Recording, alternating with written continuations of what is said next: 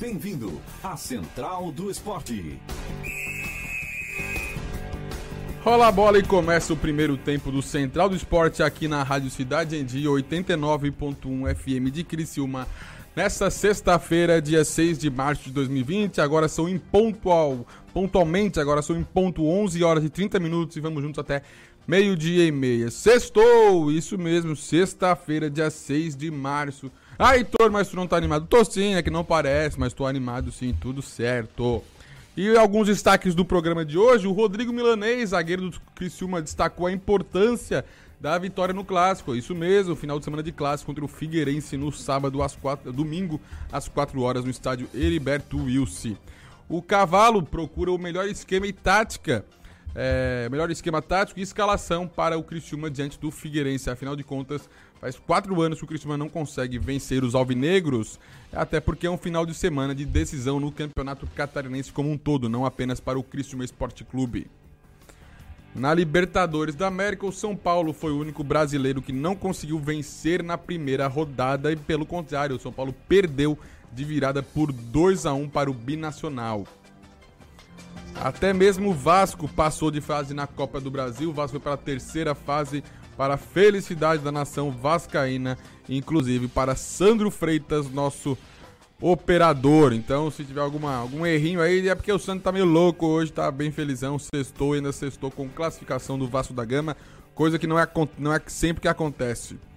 O Honda no Botafogo já tem data e adversário marcado para estrear, já tem terça-feira que vem contra o Paraná pela Copa do Brasil. E o Ronaldinho Gaúcho? O Ronaldinho Gaúcho assumiu a culpa, mas segue sob custódia. Mas eu não duvido nada de aparecer alguma fotinho de um sextou do Ronaldinho Gaúcho em terras paraguaias. Podia botar aquela música paraguaia agora, né? Pra tocar aqui agora, né? Ia fazer todo o sentido do mundo. E o Colo Colo, gente, que tá enviando dirigentes pro Brasil pra contratar o técnico do pentacampeonato, Filipão. Felipe Scolari, o Colo Colo tem interesse no jogador Filipão. É, então, o nome cotado para o Colo-Colo e os dirigentes estão vindo para o Brasil para fechar com o treinador. Filipão segue sendo um técnico cobiçado por alguns times e dessa vez é o Colo-Colo interessado no jogador do treinador. 11 horas e 32 minutos, eu trago aquela informação de que sempre antes de jogos do Criciúma Esporte Clube tem sorteio, então tem sorteio de ingressos aqui na Rádio Cidade em Dia. Para participar é fácil, 99156 4777, não é 48. 991564777, ou também pode comentar no Facebook, no YouTube, mas sempre aí com o nomezinho completo, deixa também o telefone de contato pra gente conseguir dar um retorno, né? Caso você fature o ingresso. Então é isso, sorteio de 5 ingressos, valendo contato no Facebook, YouTube e também pelo WhatsApp no 48991564777.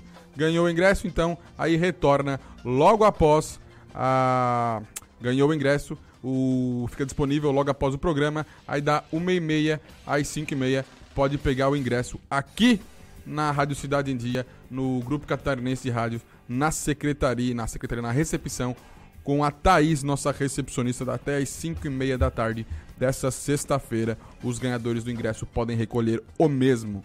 Lembrando, gente, que o programa Central do Esporte traz para você, ouvinte e também telespectador, 1 hora diária de jornalismo esportivo com informação de credibilidade e opinião com embasamento.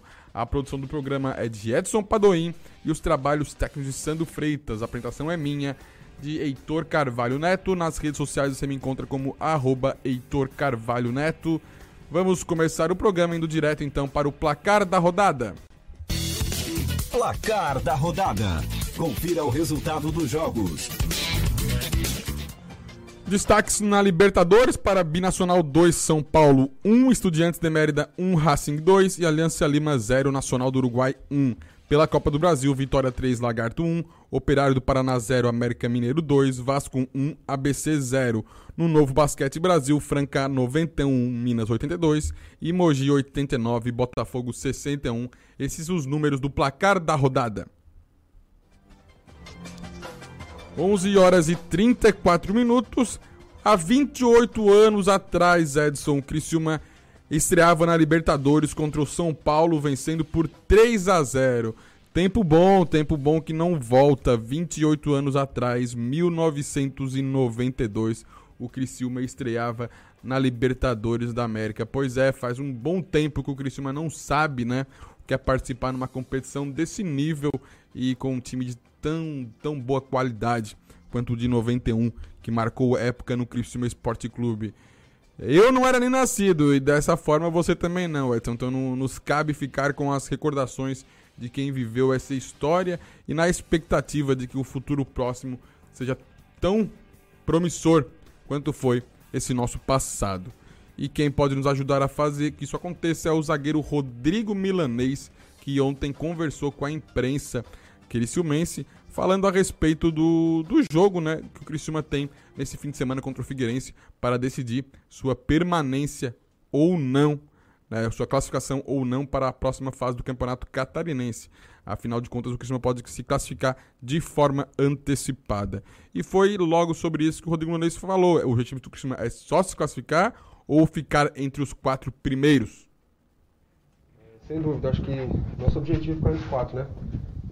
Tem 2 jogos difíceis agora, Figueirense em casa e Joinville fora, mas a gente está trabalhando, está se cobrando para conseguir primeiramente o resultado no domingo, que é um jogo importantíssimo, clássico, acho que é um dos maiores clássicos do estado aí, e aí depois sim pensar no Joinville. Tá, então, ó, tem que se classificar, o negócio é classificar, e depois se for entre os 4, melhor ainda. E o Rodrigo comentou também a situação quanto aos seus companheiros de zaga, que uma hora é um, outra hora é outro, e como é que fica isso para ele? Então, a gente tenta se adaptar, né? Como tu falou, acho que já foi trocado algumas vezes, né? Teve outros parceiros, mas eu tento se adaptar o mais rápido possível. Foi trocado nesse último jogo aqui também agora, então procurar trabalhar mais ainda no dia a dia, tentar se entrosar mais ainda, não sei se ele vai manter a dupla de zaga, se ele vai manter o time ainda, né? Não dá para saber ainda, a gente vai saber só no domingo, mas o que ele colocar, espero que seja o melhor. É, isso mesmo, um dia outro, mas sempre procurando chegar ao melhor e infelizmente isso não vem acontecendo da melhor maneira possível, né? O Cristiano vem tendo muitos problemas no setor defensivo, mas até que agora o negócio se ajeitou, mas ainda não está no ideal. E como o Rodrigo falou, ele nunca sabe quem ele vai jogar, mas isso é uma opção do Cavalo, e quem ele colocar do lado dele, ele vai entrar em campo e vai fazer o melhor possível. E é claro, o melhor possível passa por uma boa atuação nesse clássico, e uma vitória é importante, não é? Verdade. Na verdade, sem dúvida nenhuma, né? A gente tira isso até há pouco tempo agora pela situação que a gente estava depois do resultado contra o Santo André. A gente acabou perdendo lá, da forma que foi. Foi num jogo fora de casa contra o Avaí, no clássico também, importantíssimo jogo. A gente conseguiu dar a volta por cima lá, sobretudo a pressão que tinha em cima. A gente conseguiu focar no jogo e conseguiu o resultado. Tanto que depois a gente teve uma semana de mais tranquila para trabalhar, fomos fora de casa também. Outro clássico, jogo difícil, conseguimos um bom resultado que foi um empate para o Chapecoense. Então acho que o resultado domingo agora contra o clássico, novamente volta a tranquilidade, né? A gente volta no caminho de novo. Mas é claro que essa tranquilidade só vai vir com a vitória. Caso contrário, o negócio, o buraco fica bem mais embaixo, uma coisa que é para ser tranquila, uma classificação, vira uma confusão, isso sim. Mas sabe como evitar isso, vencendo o jogo, né? Isso é a situação. E o Cavalo tem montado o esquema tático de 4-4-2 para um 4-4-3, e de que forma o Rodrigo vê que isso pode colaborar com o sistema defensivo do Criciúma? Eu acho que não importa, talvez, a quantidade de jogadores no meio campo ou tal forma. Acho que se tiver bem posicionado taticamente, se tiver bem organizado, fica melhor para a defesa, né? Eu costumo dizer que também que o time que marca melhor, ele acaba tendo mais oportunidade de atacar. Que ele marca melhor vai ter, consequentemente, a maior posse de bola. Então, isso não é indiferente de ou mais gente no meio campo ou não. Exatamente. Será que isso, então, vai fazer diferença? Esperamos que sim. E após o confronto contra o Brusque, o Carlos César falou que o time jogou mal e correu de forma errada. Então ele foi questionado, você concorda com ele ou não, Rodrigo Milanez? Então, depois do jogo até a gente ficar chateado pela forma que foi, né? A gente fez um primeiro tempo, assim, no meu ver, muito bom, equilibrado, tanto que a gente conseguiu sair com o resultado 1-0. No segundo tempo acho que a gente tomou o gol muito cedo, eles deram uma blitz ali, a gente talvez tenha entrado um pouquinho abaixo no começo, acabou tomando o gol e deu uma sentida no geral, e Não acredito assim que tenha corrido desorganizado. Eu acho que foi mais isso mesmo. Como tomou o gol muito cedo, meio que deu uma desequilibrada. O Brusque também tem uma equipe de bastante qualidade. Não é à toa que hoje está líder do campeonato. Acho que deve estar uns 2, 3 anos jogando junto, né? E mostrou isso aí no domingo. Então tá aí as palavras do Rodrigo Milanez sobre o último jogo do Criciúma contra o Brusque, né? Que veio à tona ainda em função do resultado. E agora sobre o clássico do final de semana contra o Figueirense. Rodrigo Milanez, que eu até não esperava muito dele, mas vem surpreendendo, muito em função, é claro, do mau aproveitamento dos demais zagueiros, que jogando muito mal, por exemplo, o Murilo Gomes, né? Que é o que seria esse nome que seria para a titularidade do Criciúma Esporte Clube. O Vitão vem fazendo o papel dele, o Fábio também não foi bem. Eu ainda acredito que hoje a zaga do Criciúma ideal seja o Vitão e o Rodrigo Milanez. Não estou falando que é uma zaga perfeita, é o ideal dentro das condições que o Criciúma tem à disposição. Levando em consideração números, atuações, eu acho que é mais ou menos por aí, né, Edson? Murilo Gomes não tem condição de ser titular no Criciúma, o Fábio ainda sente muito o nervosismo, né, digamos, o peso da camisa, e ainda quem acaba tendo a melhor atuação, querendo ou não, é o Rodrigo Milanez e o Vitão, e ainda mais o Rodrigo Milanez, que vem sempre forte na bola aérea, tá dando o seu melhor. Exatamente, Heitor. Bom dia pra ti, bom dia a todos os ouvintes. O Criciúma não tem opção de zaga, né? Chegou agora o Vitão, então hoje só tem o Vitão e o Rodrigo Milanez, jogadores que podem ser titulares, né? A gente tem o Murilo Gomes, que não conseguiu ir bem, como tu bem mencionou. Começou como titular o ano, né? A temporada jogou no Catarinense como titular, mas não deu resultado, tanto é que o Cavalo logo já tirou ele e tentou apostar no menino, né? Mas, enfim, o jogador da base não deu muito resultado, mostrou bastante nervosismo e por isso acabou sendo... foi em busca de um outro zagueiro, né? Tanto é que o Gun chegou a vir, daí depois não veio mais, daí foram atrás novamente de outro jogador e agora chegou o Vitão, já chegou na mesma semana, já na semana seguinte já começou como titular na equipe, no jogo contra o Brusque. Mostrou que é um zagueiro que não dribla, não faz o que o zagueiro tem que fazer, né? Joga a bola pro lado, não tenta inventar. É um zagueiro tradicional, um zagueiro que mostrou alguns problemas de saída de bola, mas não comprometeu no jogo.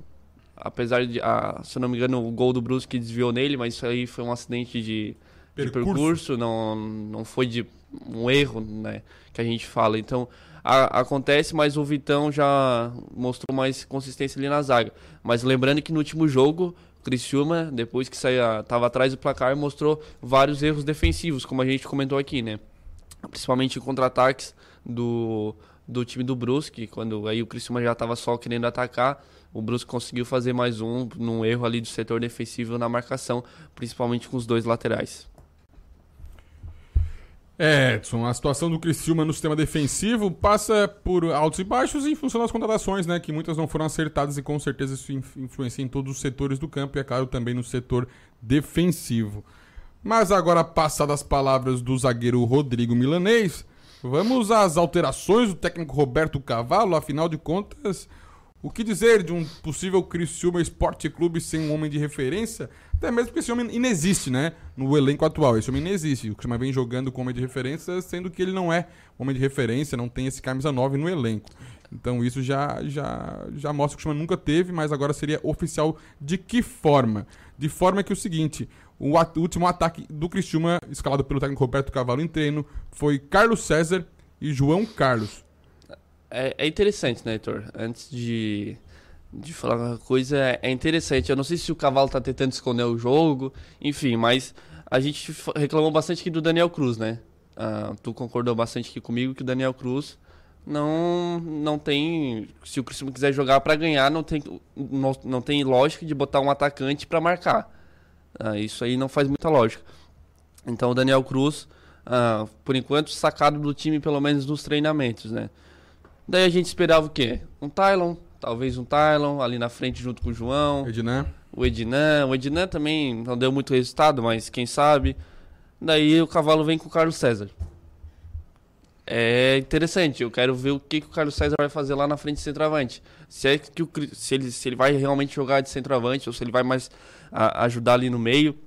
E o João isoladão lá na frente, sozinho lá no ataque, né? Mas assim, o Carlos César, quando estava jogando de meio, principalmente nos dois jogos fora que o Criciúma teve seguido contra o Avaí, contra a Chapecoense, ele jogava de meio, mas jogava um pouquinho mais avançado, porque o Criciúma não tinha realmente um centroavante. Ah, e nesse jogo ele pode sair, teoricamente, no ataque, né? Eu não vejo isso uma postura correta do Carvalho, eu acho que não vai dar resultado nenhum. Carlos César, para mim, não é um jogador de ataque, um jogador de centroavante. Não sei se tu concorda comigo, mas o Carlos César, segundo tempo, ele não vai jogar também, né? Ele não vai aguentar o ritmo. Se o Carvalho pedir para ele marcar mesmo, para ele voltar para recompor, o Carlos César não vai conseguir, porque o Carlos César a gente sabe que já tem uma idade mais avançada, já não está com um preparo físico muito bom, e no último jogo ficou bem claro isso, que estava jogando de lateral, não aguentou até o final do jogo e foi para o meio campo para continuar jogando. Exatamente, Edson. E a escalação do Carvalho surpreende, mas vamos ver se realmente vai ser isso que a gente vai ver no treino de hoje também e em campo no domingo. O time provável vem com o Agenor no gol, né? Agenor no lugar do Paulo Genesini, que o Paulo Genesini vem sentindo uma lesão no ombro esquerdo. Isso já me deixa receoso quanto à questão do Agenor. Ele mesmo deixou claro que precisava de tempo de jogo. E acredito que esse tempo de jogo não se ganhe logo em jogo oficial, em jogo decisivo. Porque isso pode descobrir. E ele falou aqui ontem, né? A gente passou a coletiva, ele falou que precisava treinar mais com a bola, que estava treinando mais a parte física. Vai treinar em campo. Vai treinar em campo. Treino jogo é jogo, então vamos resolver isso aí. No Criciúma treino é jogo, jogo é treino, tudo certo. Lateral direito é Vitor Guilherme, a zaga Rodrigo Milanez e Vitão, e lateral esquerdo o Kaique. E, surpreendentemente, eu acredito que o Kaique, depois de tanto ser contestado por não estar entrando em campo, pode-se imaginar, então, que ele teve uma semana de treinamentos excelentes. E é por isso que o Carvalho vai colocar ele, uma evolução que foi obrigatória. É. Afinal de contas, depois de tudo que foi falado aí sobre jogador de qualidade não vier, a culpa é do Evandro. Então vamos botar esse jogador pra jogar, ele vai ter que render. E tá aí o Kaique, que até ontem não vinha apresentando resultado, qualidade suficiente para ser titular do Criciúma, e de uma semana para outra aparece na titularidade do time. No meio-campo, Foguinho, Eduardo, Léo Ceará e Alisson Tadei.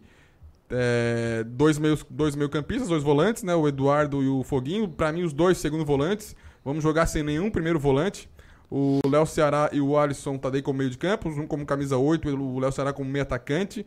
E na frente, João Carlos e Carlos César. Eu vejo um Criciúma bem embaralhado na frente, com todo respeito, porque o Foguinho é segundo volante e o Eduardo também, dois segundo volantes. Então não tem um camisa 5 de verdade. O Léo Ceará é um meia atacante, ele faz muito mais o meia corredor, e me lembra muito mais do João Carlos, por exemplo, do que um meio campo realmente. Não meio faz campo seria sentido, né? O Alisson Tadei e o Carlos César. Se tu pensar em peças, esse time tá montado da seguinte maneira, com dois segundo volantes, Foguinho e Eduardo, e dois meio campistas, o Alisson Tadei e o Carlos César, e dois atacantes, pontas, né, o Léo Ceará e o João Carlos. Eu vejo o Cristiano num nítido 4-4-2, porém sem nenhum zagueiro, nenhum volante marcador, pelo contrário, segundo volantes, que chegam mais ao meio de campo, ao ataque do que à defesa. Então é um Criciúma diferente, que o técnico Roberto Carvalho tá querendo ver o que ele consegue tirar desse time, se ele consegue dar algum resultado. Acho difícil, mas vai que, né? Vai que dá certo, é de tentativa. Eu não apostaria nessa escalação do Criciúma Esporte Clube, porque não vejo ela da melhor maneira. Não temos um volante, um primeiro volante, e também não temos um atacante, um fazedor de gols. A não ser que ele acredite que o Carlos César vai ficar lá na frente, dominando, sendo pivô e colocando a bola pra dentro. Mas não vejo essas características no Carlos César. Talvez o ideal seria o Paulo Genesini no gol, ok, não pode o Agenor, mas também tinha a base treinando, né? Se o Agenor tá fora de forma, não tem condições de jogo, coloca alguém da base, por favor. Lateral direita, Vitor Guilherme, ok. Zaga, Rodrigo Milanez e Vitão, ok. Lateral esquerdo, se o Kaique realmente tem condições de jogar melhor que o Bruno Oliveira. Caso contrário, o Bruno Oliveira não tem por que justificar a contratação e colocar o jogador em campo simplesmente para mostrar que vai jogar, não. Se não tá melhor, coloca o Bruno Oliveira. Me falta um primeiro volante. Me falta um primeiro volante nesse Criciúma. E um centroavante, né, Heitor? Me falta um primeiro volante nesse Criciúma. O time tem que jogar no 4-4-2 ou num 4-5-1, né? Com apenas um homem de frente, que é quem teria o homem de frente. E daí poderia ser até o próprio João Carlos jogando sozinho na frente, armando a correria e, quem sabe, chegando para finalizar o Carlos César, por exemplo, como meio-campista, o Léo Ceará, o Alisson Tadei, talvez. O Criciúma é melhor posicionado, até as peças alteraria pouco, mas colocaria o time de outra forma dentro de campo, Edson. E assim, né, o Criciúma desde o ano passado vem improvisando. Não tem esse jogador nessa posição, mas a gente pega esse que é dessa posição e bota nessa posição, que dá certo. Isso aí já deu certo ano passado, alguns jogadores não conseguiram desenvolver bem, um bom papel, e esse ano vai acontecendo de novo. O Andrew começou joga tudo quanto é posição, o Andrew, né, só não jogou de zagueiro e goleiro até agora. Daí agora veio o Carlos César, lateral, meio campo, joga de volante, agora pode jogar de atacante, dependendo da escalação de domingo. E alguns jogadores ali improvisado, Léo Ceará de camisa 10, não vejo o Léo Ceará de camisa 10 jogando no Criciúma. Então, jogadores sendo improvisados, o Eduardo ou o Foguinho de primeiro volante ali, né?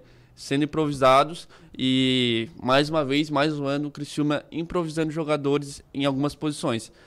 E isso, no meu ver, não vai fazer o time andar para frente. O Criciúma ainda precisa ir atrás de contratações. Até o próprio Cavalo já falou isso, mas como a gente já ressaltou aqui, né, Heitor? Dificilmente vai chegar para o Campeonato Catarinense, e sim para a Série C. Se chegar, vai ser para a Série C e não para o Campeonato Catarinense.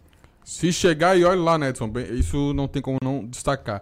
E para esse jogo, Edson, o Criciúma tem 1.000 ingressos liberados para as mulheres, né? As mulheres é só comparecer na bilheteria do Heriberto Wilson, vai conseguir os ingressos femininos em função do Dia da Mulher. Hoje tem a reabertura da loja Tigre Maníacos, que vai ficar aberta no sábado e no domingo também. Para todo mundo, para tudo dar certo, motivar o torcedor a apoiar o Criciúma no clássico esse que pode garantir a classificação de forma antecipada do Criciúma Esporte Clube. Criciúma esse que conseguiu o efeito suspensivo para o presidente Jaime da Alfarra, que pode voltar normalmente às atividades até que o julgamento aconteça.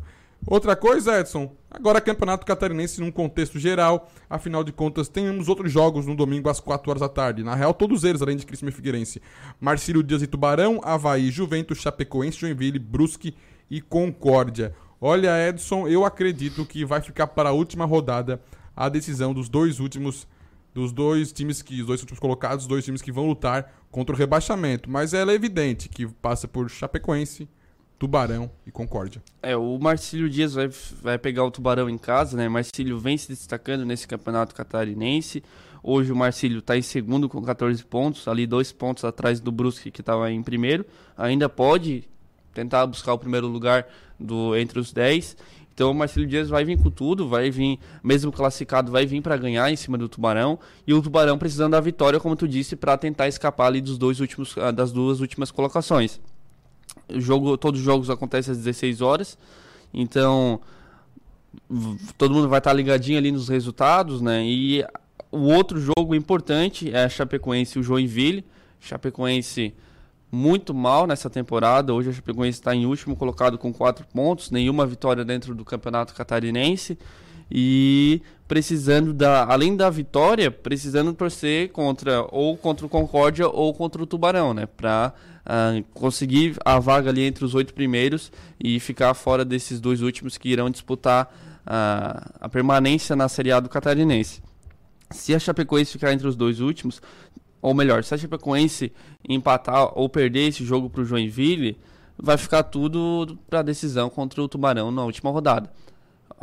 E daí o bicho vai pegar ali em Tubarão, o jogo vai ser aqui, né, aqui do ladinho, vai ser ali no Domingos Gonzalez, e daí vai ser, os dois times vão dar a vida para conseguir essa classificação e fugir dessas duas últimas colocações.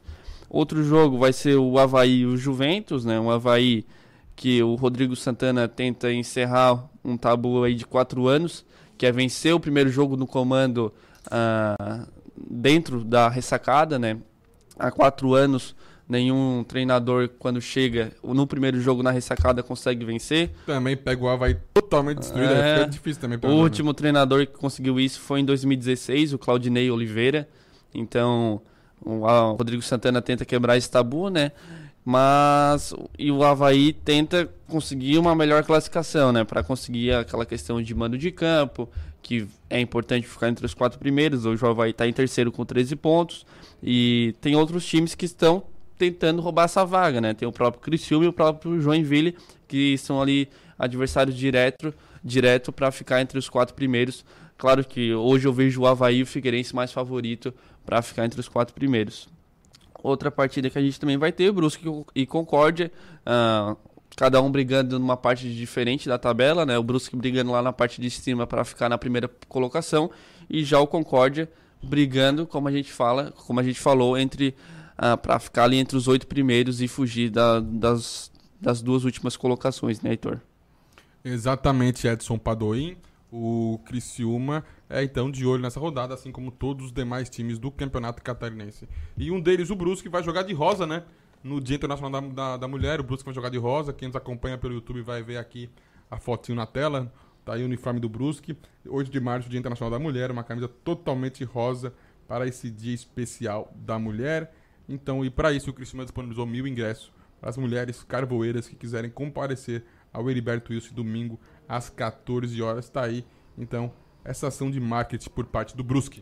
Além dessa questão dos 1.000 ingressos por parte do Criciúma, vai ter também o desafio do travessão, né? O desafio do travessão vai ser somente com mulheres associadas ao clube, então quem quiser é só entrar em contato ali com a secretaria, não sei se já fecharam ou não ali o período de inscrição, mas vai ser somente com mulheres a participação no desafio do travessão no domingo durante o intervalo ali da partida. Exatamente, Edson Padoin. Criciúma promovendo também ações de marketing, assim como a equipe do Brusque. No segundo tempo do programa, vamos tratar a respeito do São Paulo na estreia da Libertadores, que foi derrotado, e tem a convocação da seleção brasileira para os amistosos. O Tite fez convocação às 11 horas, a gente já tem ela disponível, e vamos comentar aqui com vocês sobre isso. Agora, 11 horas e 56 minutos, vamos para o intervalo e já voltamos com o segundo tempo do programa Central do Esporte. Central do Esporte, com Heitor Carvalho. Você, por dentro das notícias do mundo esportivo. Participe dos nossos programas pelo Twitter. Faça seu comentário usando a hashtag Rádio Cidade em Dia. Dicas para segurança no verão. Corpo de Bombeiros Militar de Santa Catarina. Previna-se, não seja mais uma vítima. Não ande nos costões, você pode escorregar e cair no mar. Se você ingeriu bebida alcoólica ou fez uma refeição recente, aproveite a faixa de areia. Nos postos de guarda-vidas, pulseirinhas de identificação é só pedir ao chegar na praia. Se você foi queimado por água viva, temos nos nossos postos guarda-vidas vinagre. Nos procure. Em caso de emergência, ligue 193. ZYN 553. Rádio Cidade em Dia. Conteúdo conectado com a sua vida. Por uma cidade melhor. Fique alerta! Todos os tipos de papéis são recicláveis, inclusive caixas do tipo longa-vida e de papelão. Não recicle papel com material orgânico, como caixas de pizza cheias de gordura, pontas de cigarro, fitas adesivas, fotografias, papéis sanitários e papel carbono. A preservação do meio ambiente começa com pequenas atitudes diárias, que fazem toda a diferença. Uma das mais importantes é a reciclagem do lixo. Faça sua parte. Cuide da sua cidade. Um alerta Rádio Cidade em Dia.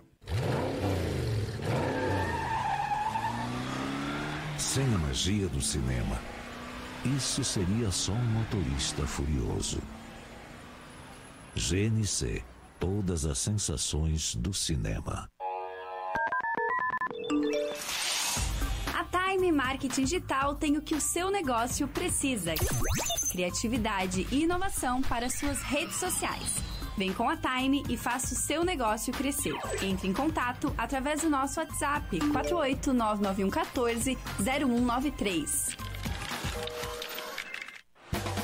Oi pessoal, eu sou o Ricardo Lopes e estou aqui na Rádio Cidade em Dia, de segunda a sexta-feira, no programa Boa Mistura. Aguardo vocês a partir das 12h30 para debatermos os assuntos mais comentados do dia e abordarmos temas de relevância para a nossa região. Então sintoniza aí no 89.1 FM e segue a gente no youtube.com/Rádio Cidade em Dia para assistir todos os nossos conteúdos. Não esquece de acompanhar nossas redes sociais, @Rádio Cidade em Dia no Instagram, Facebook e Twitter. Rádio Cidade em Dia, conteúdo de qualidade no ar e na palma da sua mão.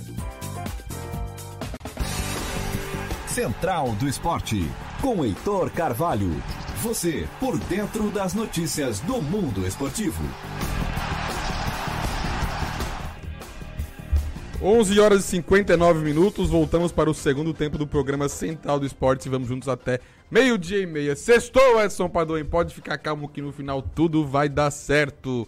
Lembrando que estamos ao vivo no Dial, no 89.1 FM, no YouTube e Facebook. Além de marcarmos presença no Twitter, no Instagram, sempre no @Rádio Cidade em Dia. Interaja com a gente, nosso WhatsApp é 48 991564777. Lembrando que tem sorteio de ingressos, tem 5 ingressos sendo sorteado para a partida entre Criciúma e Figueirense às 4 horas da tarde no estádio Heriberto Wilson. Para participar, comenta na live do Facebook ou no YouTube e, é claro, manda mensagem no WhatsApp no 48991564777. Já comentou aqui o João, vendo o programa aqui, mandou um abraço falando que Dali Tigre, tomara, João, tomara que realmente Dali Tigre.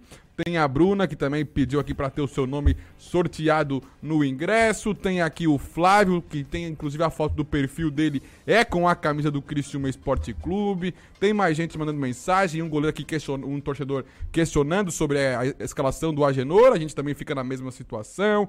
Tem outro aqui que comentou, pra que atacante se o Cavalo não vai escalar? É, rapaz, pois agora, né? Será que não é porque não tem atacante realmente que o Cavalo não tá fazendo isso? Eu entendo que não é o certo, né? Porque não deu certo isso tudo, mas tá aí um dos motivos, não veio o camisa 9 que ele tanto pediu, né? E olha, depois de algumas declarações, se eu fosse o diretor de futebol, aí mesmo que eu não trazia, só pra ver o que ia dar. Mas deixa pra lá, vamos seguir o barco aqui, falando sobre o Criciúma Esporte Clube. Não, deu de Criciúma Esporte Clube e agora é negócio de seleção brasileira, porque a seleção brasileira foi convocada para amistosos.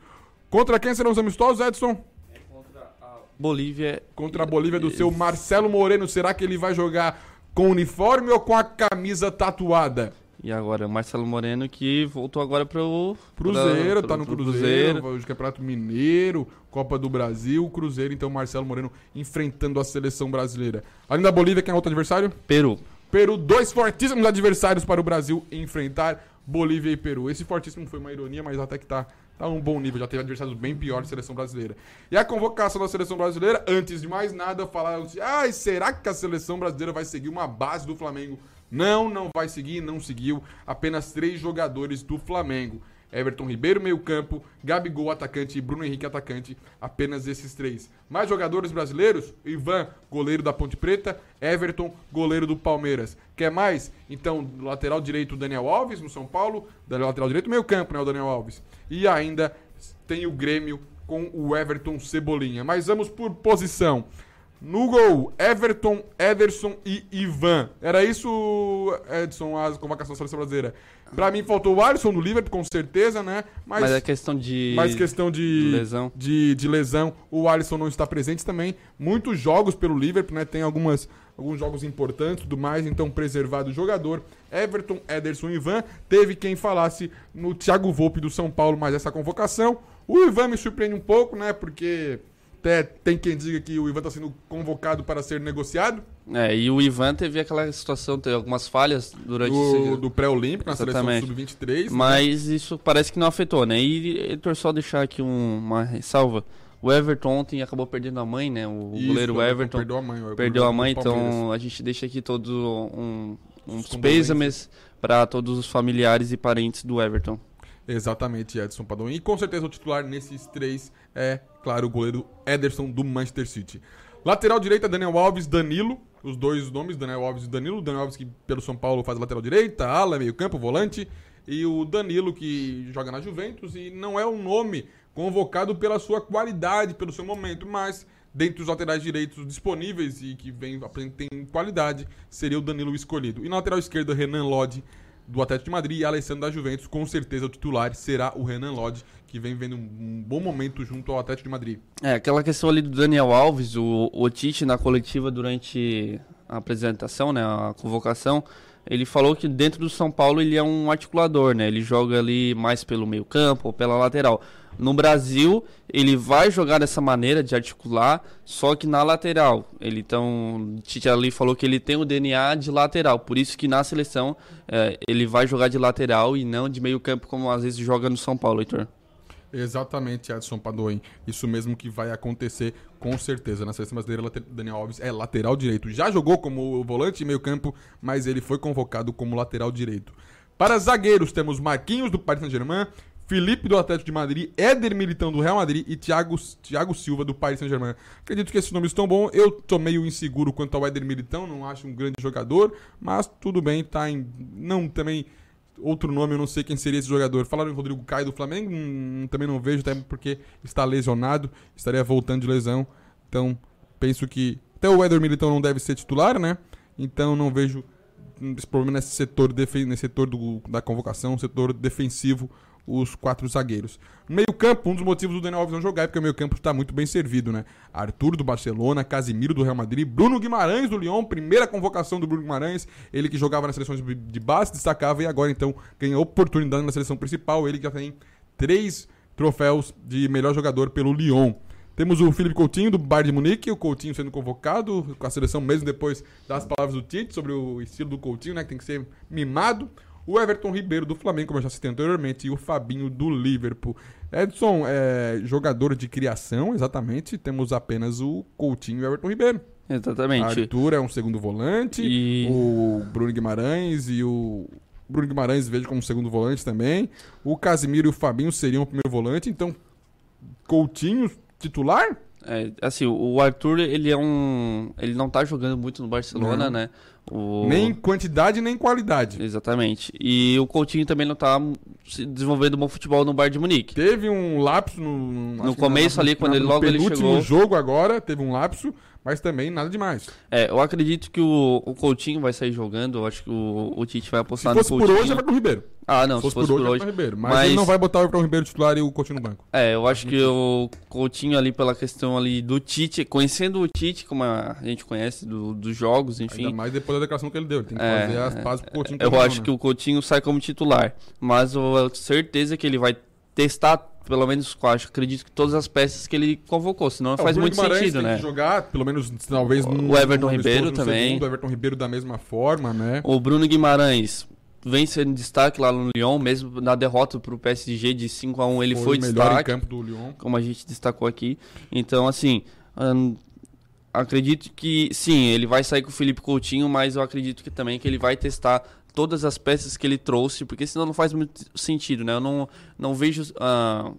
tu traz jogadores, tu convoca jogadores para testar algumas peças novas e em amistosos tu não testa essas peças. Tu vai trazer o Bruno Guimarães, por exemplo, numa primeira vez tu não vai testar o Bruno Guimarães numa seleção, tu vai trazer só para fazer banco, para ganhar uma experiência. Para mim não faz muito sentido, tu tem que testar ele, não adianta botar ele no 40 minutos do segundo tempo. Tu bota ali no começo do segundo tempo, ou já no intervalo, ou começa com ele já no jogo. Ou senão tu muda o time inteiro e coloca o jogador, ele nem sabe mais quem é que tá do lado dele, que muda tudo, né? Exatamente. Isso é uma coisa que eu costumo fazer também. Agora, no ataque, Neymar, Paris Saint-Germain, Gabriel Jesus, do Manchester City, Roberto Firmino, do Liverpool, Gabigol, do Flamengo, Everton, do Grêmio, Richarlison, do Everton e Bruno Henrique, do Flamengo. O ataque também, acredito que eram esses os nomes que estariam disponíveis, um ataque forte, robusto. 2 do Flamengo. Bons nomes de ataque, 7 opções para o técnico Tite no ataque, até mais opções que no meio de campo, um time... aparenta que será ofensivo, né? 2 jogadores do Flamengo, 1 do Grêmio, 3 jogadores do Brasil, entre 7 convocados para o ataque. Acredito que são esses os que vivem o melhor momento no futebol mundial, tanto no Brasil como na Europa. Edson Padoin, vamos esperar o que será o time titular do Brasil e o Bruno Guimarães, que sendo discutido, né, se ele será para a seleção principal ou para a seleção de base, mas aqui ele aparece na seleção principal, o Bruno Guimarães, que eu acho que é a grande novidade nessa convocação do Tite. E sobre Edson Padoin, por exemplo, Felipe Luiz não se fez presente, lateral do Flamengo, lateral esquerdo, Rafinha não se fez presente, lateral direito machucado, Rodrigo Caio machucado, no meio de campo o Gerson, que era cobiçado, não foi convocado. O Gerson te surpreende não estar nessa seleção? Tu acha que tinha espaço para o Gerson nesse meio de campo? O Gerson, acho que... Assim, o Tite vai convocar jogadores que ele está mais acostumado, jogadores que estão mais se destacando. Eu não vejo espaço porque daí tu tem ali o Bruno Guimarães, tu tem o próprio Felipe Coutinho. Ele não vai deixar de convocar esses jogadores que estão se destacando mais para convocar o Gerson. Apesar de o Gerson estar se destacando sim, mas... eu não vejo um problema o Gerson ter ficado de fora agora. Vai ter outros testes pro Tite talvez convocar o Gerson. Edson, com todo o respeito, eu não convocaria o Gerson. Não vejo necessidade de convocar o... Por exemplo... No momento Gerson, não, entre o Gerson e o Guimarães, Bruno Guimarães. Sim. Gerson e Casimiro. Até pelo... Gerson e Fabinho. Talvez o único que o Gerson poderia jogar que seria o Guarda-Arthur. O Gerson, ele tá desempenhando um bom papel. Não tá jogando mal. E talvez por isso eu acredito que não teria necessidade de convocar o Arthur. Sim. Não está no bom momento. O Tite já conhece ele. Não tem necessidade. É. Ah, mas ele não precisa de selecionar. Ah, mas ele tá sempre... Não tem, mas não tá bem. Não tá bem, não vai. É, mas... Enfim, eu ainda prefiro o Arthur do que o Gerson na seleção. Eu gosto do jeito do Arthur jogar. Eu acho que ele não tá sendo bem aproveitado no time do Barcelona. Pra quem tá sendo bem aproveitado no Barcelona também, né? É, então... Tem isso também que talvez não possa cair na conta do Arthur, né? É, então... Tem que talvez seja interessante ele estar na seleção, porque daí realmente a gente vai saber quem é o Arthur e o que é o Arthur. Porque olha, aquele que sentia no Barcelona lá... É, então acho que tá não... salvando só o Messi, porque o Messi é diferenciado, né? Então acho que não é momento, assim, de alvoroço, questão do Gerson. Mas a questão ali que tu mencionou, que dos dois adversários do Brasil, né? Bolívia e o Peru. Marcelo Moreno e o Guerreiro. É, exatamente. São dois adversários... Assim, o Brasil já falou, o Tite já falou algumas vezes que tem dificuldade de marcar amistosos com seleções europeias.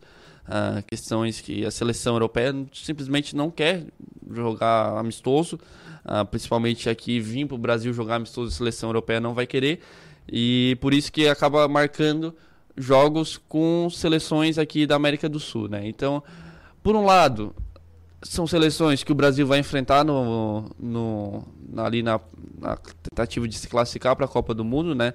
Nas qualificatórias para a Copa do Mundo, então já começa a conhecer o adversário.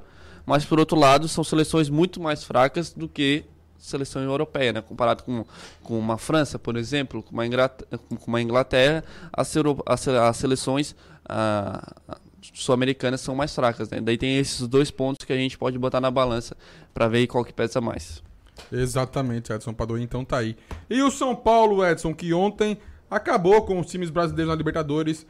Afinal de contas, os times brasileiros vinham ganhando todos os seus jogos, todos eles ganharam, com exceção do São Paulo, que perdeu por 2-1 de virada.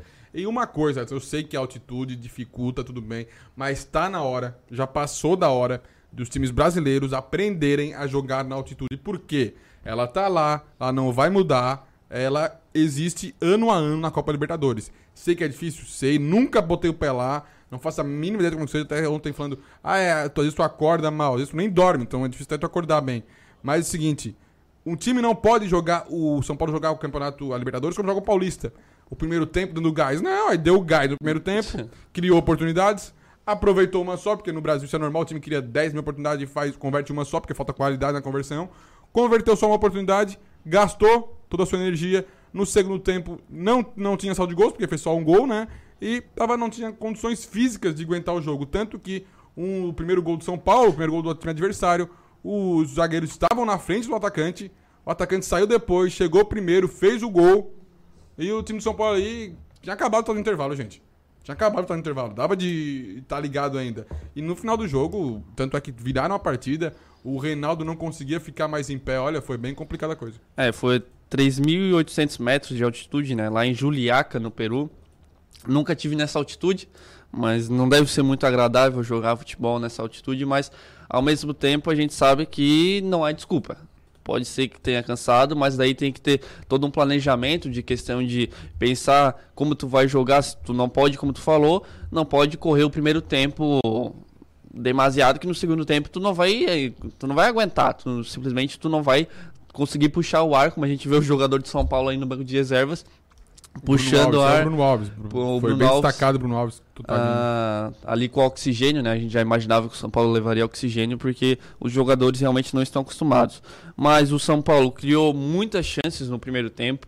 Muitas chances. Aí, mais ou menos, foram 5 chances que o São Paulo desperdiçou 4 e marcou 1, né? Então, o assim, Antony mesmo perdeu um gol, ele o goleiro, que pelo amor de Deus. Então assim, o São Paulo se acostumou mais ou menos com esse roteiro em 2020, no Paulista tá fazendo muito isso, e na Libertadores não foi diferente no primeiro jogo, foi o único brasileiro... E olha que o Pato tá passando da rede, conseguiram fazer o Pato fazer o gol, mas também o Pato não vai fazer milagre, né? Exatamente, foi o único brasileiro que não conseguiu ganhar nessa primeira rodada da Libertadores. O Santos, o Palmeiras, o Grêmio, o Atlético Paranaense, o Internacional e o Flamengo ganharam. E todos tiveram dificuldades. Mas alguns jogos foram até... O Inter se mostrou um pouquinho melhor com a presença do Guerreiro muito bem lá na frente, então... mostrando, foi bem superior ao adversário, o Santos conseguindo uma virada, o Palmeiras também, o Grêmio, o Atlético Paranaense também ganhando, e ganhando fora de casa a maioria desses jogos, não ganhando aqui no Brasil e sim ganhando fora de casa. O Flamengo foi jogar na altitude, não conseguiu, ou o Flamengo, ou melhor, o São Paulo foi jogar na altitude, conseguiu desenvolver até um bom futebol no primeiro tempo, como eu disse, criando inúmeras chances, só que não resultou em gol, e isso acaba prejudicando o São Paulo. Como a gente disse, o São Paulo está fazendo isso também no Campeonato Paulista.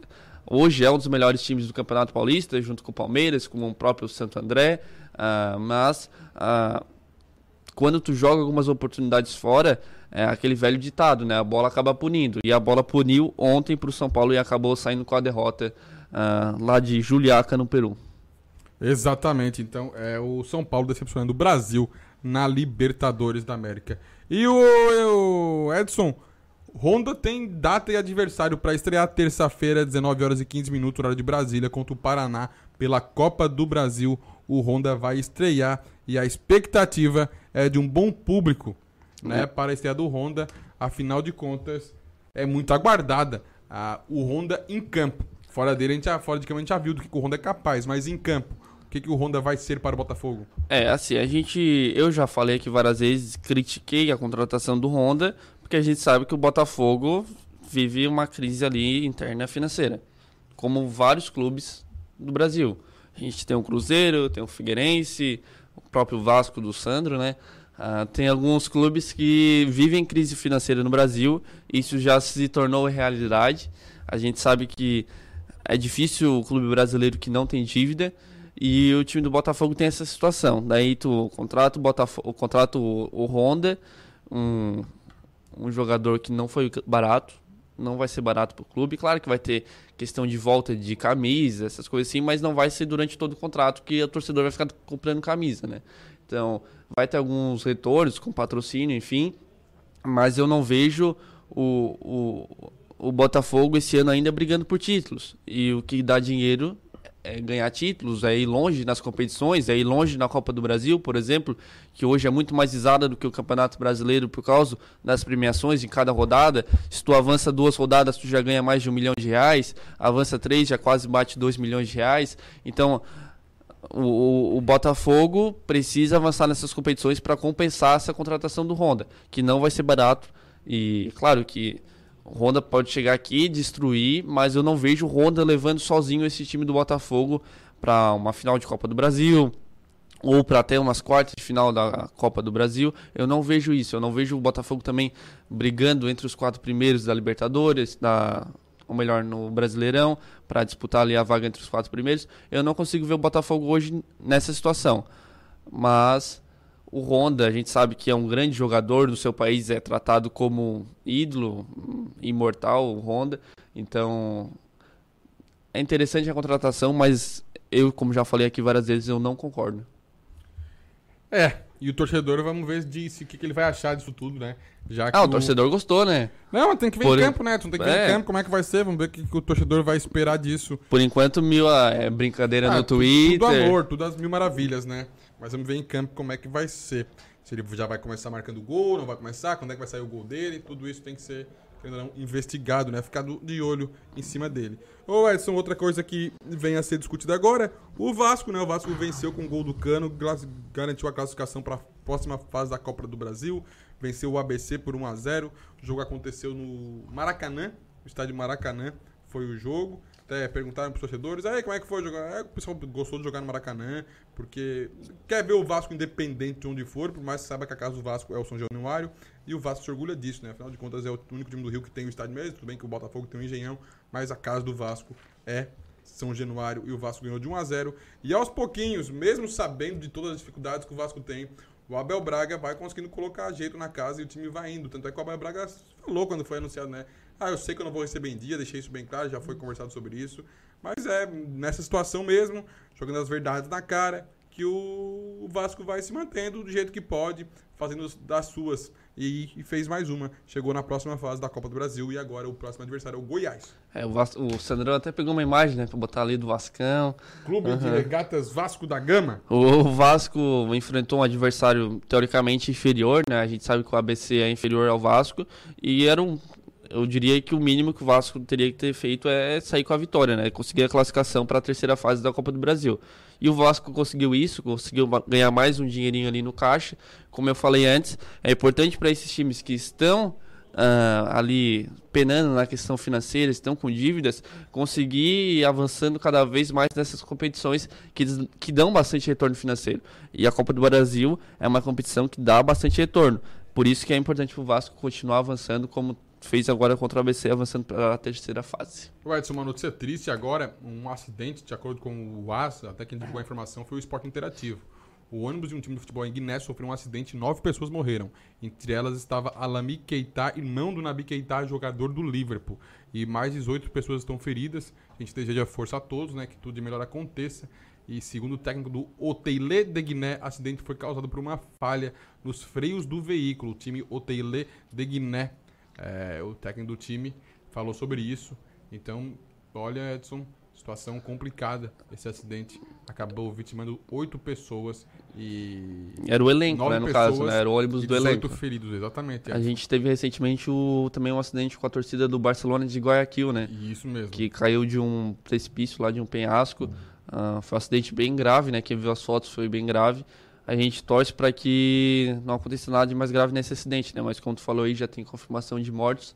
E, infelizmente, né, Heitor? A gente sabe que acontecem essas coisas não só no esporte, mas no nosso dia a dia. Exatamente, Edson Padoin. Lembrando ao nosso ouvinte que tem sorteio de 5 ingressos para o jogo do Criciúma contra o Figueirense às 4 horas da tarde no estádio Heriberto Wilson. O Luiz Machado mandou mensagem aqui falando que o negócio contra o Figueirense ia jogar fechadinho. E o Eduardo Viola também tá ligado na gente. E os nomes desses dois já também, é claro, junto com os outros que eu citei anteriormente, são inclusos na lista final para o nosso sorteio de ingressos. Edson Padoin, o Ronaldinho assumiu a culpa por usar documento falso, não será preso e deve pagar por pagar reparação social no Paraguai. E tudo ok, então, situação do Ronaldinho Gaúcho aparentemente resolvida, pelo menos por enquanto, até o próximo rolê aleatório. Daí fica a dúvida, né, Heitor? Se fosse eu ou tu que entrasse no Paraguai com documento falso, passaporte falso, e aí qual que seria a situação? Não me põe numa saia dessa, deixa eu aqui no Brasil, bem tranquilo, em Criciúma aqui, com meu passaporte lá sem nenhum carimbo, tadinho. Assim, claro que o Ronaldinho Gaúcho, eu acredito que teve enfim, uma situação diferente, um tratamento diferente por tudo que o Ronaldinho representa, né? A gente vê até a imagem aí dos dois na delegacia, do Ronaldinho e do irmão dele. E o Ronaldinho acabou aí, questão vai ser, parece, segundo os promotores, ainda está sob custódia policial, mas vai ficar a questão ali só de uma multa que o Ronaldinho vai ter que pagar, que provavelmente vai ser um troquinho para ele, né? Uma gorjeta. Vai ter que vender alguma coisa para pagar. Olha só, Edson. E o Colo Colo, que enviou dirigentes pro Brasil para fechar com o Filipão. Isso mesmo, o Filipão o Colo Colo tem interesse no técnico Filipão. E depois da derrota de ontem para o Jorge Wittmann pela Libertadores, os dirigentes do Colo Colo decidiram apostar todas as fichas no Filipão, no Luiz Felipe Scolari, para treinar a equipe do Chile. Tem lenha para queimar ainda o Luiz Felipe Scolari? O Filipão mostrou que ainda pode desempenhar um bom papel na última passagem que ele teve no Palmeiras. Eu acredito sim que o Filipão ainda pode desempenhar um bom papel como treinador. E é interessante, né? Clubes de fora do Brasil vindo buscar o Filipão, né? Não só clubes brasileiros, eu acredito que devem estar interessados no Filipão. Já, com certeza, depois que ele está sem clube, eu acho que já teve algum contato, enfim. Mas o Colo-Colo agora é o forte candidato, como tu mencionou, tá apostando todas as fichas no treinador, já tá enviando dirigentes para vir conversar com o treinador e hoje é o favorito a levar o Filipão para o Chile para treinar a equipe do Colo-Colo. Eu sinceramente não, se eu tivesse um time de futebol, fosse dirigente, alguma coisa do tipo, não apostaria no Filipão.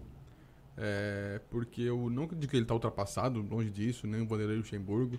Mas eu acho que tem muito técnico aí no mercado, trabalhando, ou em outros clubes que a gente não faz a mínima ideia, que ainda não foram descobertos, fazendo um bom trabalho, tanto taticamente, como por exemplo foi o exemplo do Jorge Jesus, que não é simplesmente pelo nome, e eu acho que, infelizmente, essa questão do nome e tudo mais, ela resolve uma hora, depois não resolve mais. Eu acho que tu tem que ter o algo a mais, mas também tem que ter esse algo a mais, não pode ser o Abel Braga, que vive só no nome, por exemplo, e também não pode ser o... Claro que tem seus méritos, né? Ah, o Braga é seu nome, não, tem seus méritos, ganhou um título mundial e tudo mais. É, e também não só no, na tática, como diz o Fernando Diniz, que queria oportunidade, o time não vai, não adianta. O estilo de jogo é aquele, mas não adianta, não dá resultado. E eu acho que tem técnicos aí juntando os dois, que são bons pelo nome, sabem trabalhar direitinho, mas também taticamente conseguem fazer um bom trabalho. Então, antes de apostar no Filipão, em jogadores, em treinadores desse tipo, eu apostaria num treinador capacitado e que tem um estilo de jogo, uma proposta de jogo, mas é claro que essa proposta de jogo leva a algum lugar, dá resultado, porque proposta de jogo, como a gente vem vendo no Fernando Diniz, também não adianta nada. Acredito que tem clubes como Colo Colo, que estão numa situação ruim, às vezes prefere trazer esses medalhões, prefere trazer esses treinadores mais experientes ou jogadores mais experientes para talvez dar uma acalmada na crise. Eu trouxe o Filipão, campeão com o Brasil, trouxe o Filipão que já ganhou títulos fora do Brasil, ganhou aí vários títulos, eu trouxe, agora vai lá Filipão, resolve. Então tem essas situações, né? Mas eu até acho, Edson, que esses treinadores eles aceitam porque eles sabem disso. Sim. Eles sabem que estão sendo contratados para isso, para comprar essa briga, então o salário deles já está incluso. Tu sabe que não vai ganhar jogador, tu vai pedir, tu não vai conseguir trazer quem tu quer. O que a gente tem pra trazer é isso aqui, tu vai ter que fazer milagre isso aí, então. E tu vai levar porrada, vai ser nosso escudo. Então vamos meter a parceria aqui, o Felipe já te conhece, tal, sabe como é que é. Uma mão lava a outra, porque se trazer um treinador novo vai querer jogador, vai querer impor uma filosofia, vai sair pro microfone. E aí o cara que já conhece, sabe como é que funciona as coisas, é mais fácil, né, Edson Padoin? Eu acho que isso é uma questão que vem à tona também. Exatamente. Então, assim, eu não acho uma aposta tão ruim do Colo-Colo, mas eu acredito também que poderia ter outros treinadores, até próprio no Chile, não sei como é que tá a questão lá dos treinadores do Chile, mas que poderiam resolver a situação do Colo-Colo. Mas a gente sabe que tem todo o histórico do Filipão, que acaba botando ele na frente desses treinadores que talvez estão começando, tem um pensamento diferente, mas ainda não tem, por exemplo, títulos como o Filipão tem, não tem toda a história que o Filipão tem. Então, às vezes dirigentes... Mas também não tem um 7-1. Mas os dirigentes acabam botando isso na balança e acabam levando o treinador que tem mais experiência e que tem mais culhão. Olha só, Edson Padoin, 11h26. Obrigado pela participação. Obrigado, Heitor. Obrigado a todos os ouvintes. Um ótimo final de semana a todo mundo. Obrigado, Edson. O que eu vou dizer agora, Edson? 11h26. O nosso sorteio hoje, a gente vai passar o resultado depois, porque o nosso Facebook não está funcionando. Então vamos ver se alguém ali mandou alguma coisa, conversou com a gente, porque o nosso Facebook, a live, não está funcionando. Depois a gente vai entrar em contato com os ganhadores do ingresso. O Edson vai comunicar cada um deles, mas quem participou aqui pelo YouTube, pelo WhatsApp, vai participar. A gente só vai averiguar a situação do Facebook, como é que ficou essa questão da participação. Lembrando que a gente está sorteando 5 ingressos para o jogo de amanhã, de domingo, às 16h contra o Figueirense. Então é isso, gente. Agora sextou pra valer. 11h27. Apito final aqui no programa Central do Esporte. Lembrando sempre que faremos jornalismo esportivo com bom humor, sem perder a seriedade. Afinal, se não for divertido, não vale a pena. Um forte abraço a todos. Uma boa sexta-feira. E é isso aí. Um bom final de semana. E sextou! 1 hora de jornalismo esportivo com qualidade. De segunda a sexta, às 11h30. Programa Central do Esporte, com Heitor Carvalho. Você por dentro das notícias do mundo esportivo. Conteúdo de qualidade. Entrevistas na íntegra.